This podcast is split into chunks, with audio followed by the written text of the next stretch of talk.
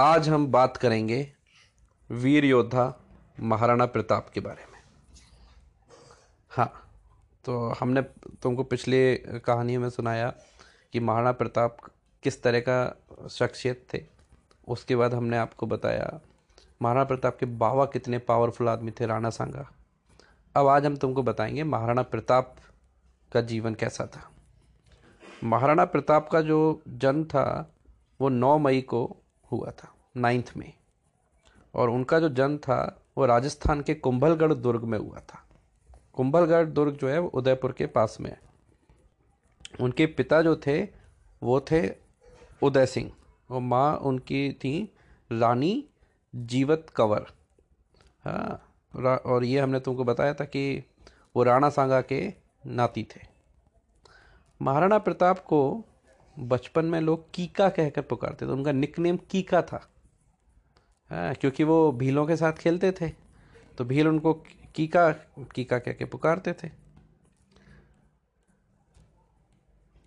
महाराणा उदय सिंह जो थे, जब उनको, उनकी बहुत सारी रानियाँ थी, उसमें सबसे ज़्यादा प्यार वो अपनी भटियानी रानी से करते थे।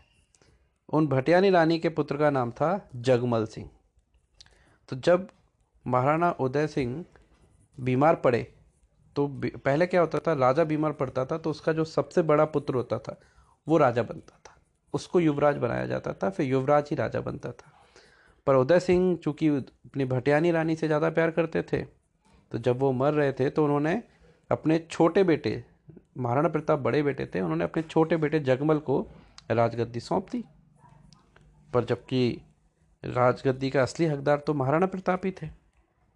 और प्रजा जो थी, जो जनता थी, वो महाराणा प्रताप को बहुत प्यार करती थी, क्योंकि वो सबका ध्यान रखते थे, सबसे प्यार से बात करते थे और वो बहादुर भी थे। पूरे देश में महाराणा प्रताप की ताकत के चर्चे थे तो जनता को लगता था कि यही हमारा ख्याल रख पाएँगे, यही हमारी रक्षा कर पाएँगे। पर उदय सिंह ने जगमल को अपनी सत्ता सौंप दी उनको राजा बना दिया तो उससे जनता बहुत परेशान हुई, जनता ने विरोध भी किया। अब जगमल ने राज हाथ में लेते ही उसको घमंड आ गया। जगमल उतना बहादुर नहीं था महाराणा प्रताप की तरह।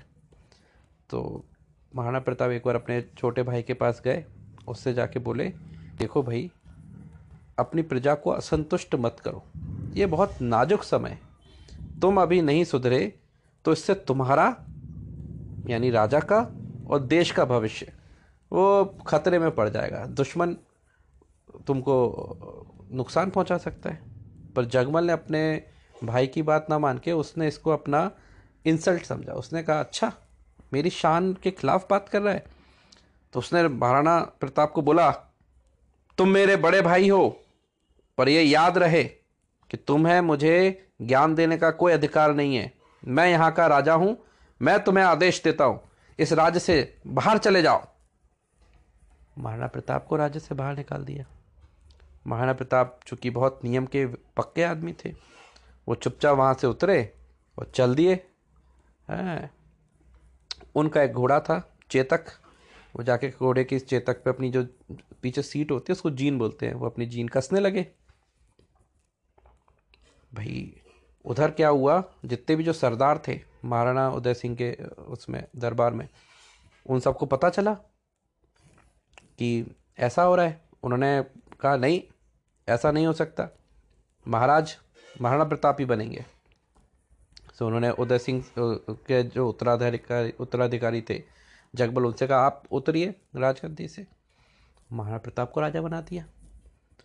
तो ये देख के जगमल जो था, वो गुस्सा हो गया। वो बादशाह अकबर के पास चला गया।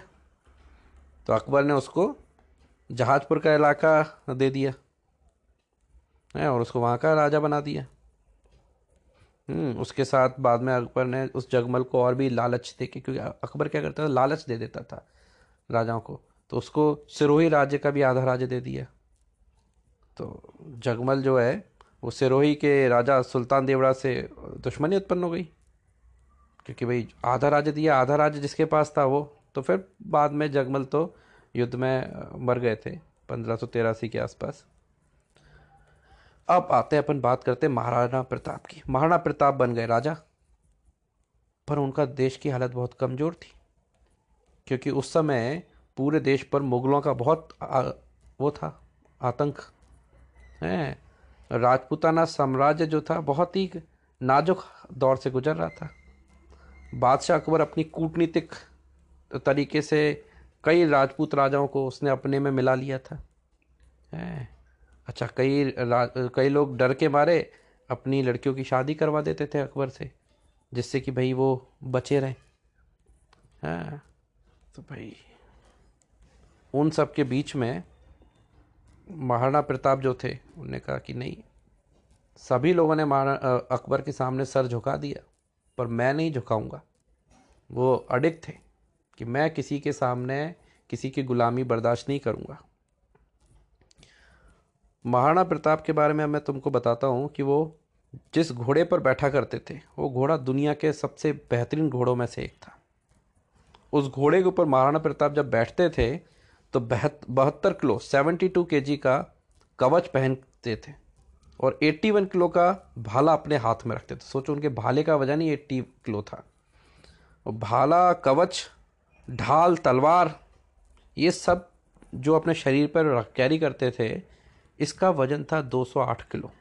सोचो उनमें कितनी शक्ति होगी कि भाई इतने सात फुट के महाराणा प्रताप, फिर 200 किलो का लोहा अपने शरीर पर पहने और फिर युद्ध लड़ रहे हैं। तो सोचो महाराणा प्रताप से ज़्यादा वो चेतक भी कितना बहादुर था कि जो इतने सब वज़न के साथ दौड़ता था। दौड़ता क्या था? हवा में उड़ता था। महाराणा प्रताप का चेतक की तो एक कविता भी है, बहुत ज़ोरदार, जो हमने तुमको सुनाई थी। तो याद है तुमको वो कविता? सुनाओ हमको वो कविता, क्या कविता सुनाई थी चेतक के बारे में? आपने सुनाई थी, हम भी चौकरी भर भर कर चेतक पंजन निराला था। राणा प्रताप के घोड़े से पड़ गया हवा का पाला था। गिरता नहीं चेतक तन पर, गिरता नहीं चेतक तन पर। राणा प्रताप का घोड़ा था। वह दौड़ अरे मस्तक पर, या आसमान में घोड़ा था। राणा की पुतली फिरी नहीं, तब तक चेतक मुड़ जाता था। ये एक बहुत बड़ी कविता है। हाँ चेतक के ऊपर, चेतक की वीरता के ऊपर लिखी थी। तो ऐसा ऐसा इतिहास में बहुत कम ही देखा गया है कि किसी जानवर के लिए इतनी ज़्यादा बातें करी गई हों, इतना इतिहास लिखा गया हो। तो चेतक को एक आम घोड़ा नहीं था। फिर क्या हुआ जब अकबर को पता चला कि भाई